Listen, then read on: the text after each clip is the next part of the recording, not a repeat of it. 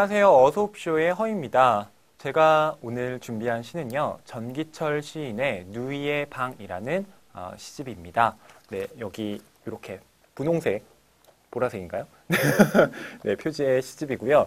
어, 올해 2월에 나온 아주 따끈따끈한 시집입니다. 네, 전기철 시인은요, 어, 이미 어, 등단하신 지 아, 아주 오래되신 시인이신데, 어, 그동안 작품들이 그렇게 많이 알려지지는 않았습니다만, 제가 이번에 음, 어떤 문예지에 어, 이 시집에 대한 서평을 쓰게 되면서 저도 아, 이 시집에 실린 시편들이 어, 굉장히 좋다라고 느껴서 어, 이번에 여러분들께 소개를 하게 됐습니다. 네, 그러면 여러분 한번 들어보시고요. 어떤 느낌이 드시는지 한번 음, 떠올려 보시면 좋겠습니다.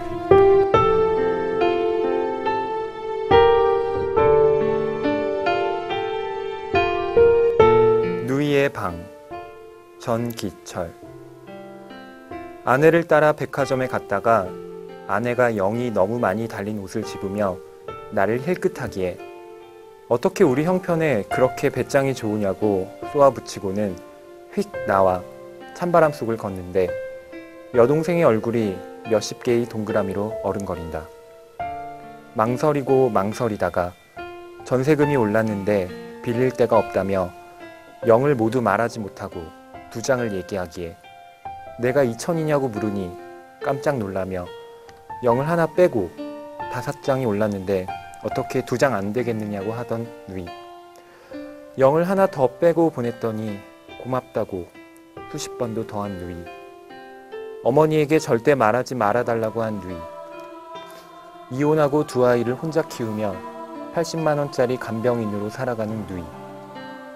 아내는 저만치 까맣고 조그만 영을 달고 하나짜리 영을 달고 수많은 영들 사이로 뒤따라온다. 둘이서 말없이 지하철을 타는데 그날따라 지하철은 왜 그렇게 롤러코스터인지 앞자리에 앉은 까만 영들은 또 얼마나 무참히도 찌그러져 있는지 오빠 물속에서 누가 오래 참을 수 있는지 내기 할래? 100만 원이다. 어, 제가 여동생이 있거든요. 저하고 두 살 터울의 누인데, 이, 그래서 그런지 이 시가 저한테 굉장히 와닿았어요. 그래서 제가 이거 서평을 쓰면서도, 어, 뭐라고 얘기를 했냐면, 아, 이 시집은 제가 원래 교수들의 시를 잘 안 믿거든요.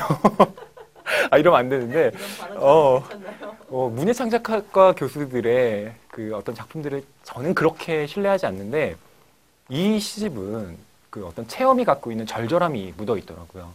그래서 저는 이 시집을 굉장히 신뢰할 수 있겠다라는 생각이 들었고 실제로 이 시집을 그래서 다 어, 읽었던 어, 그런 경험이 있던 작품이기도 합니다.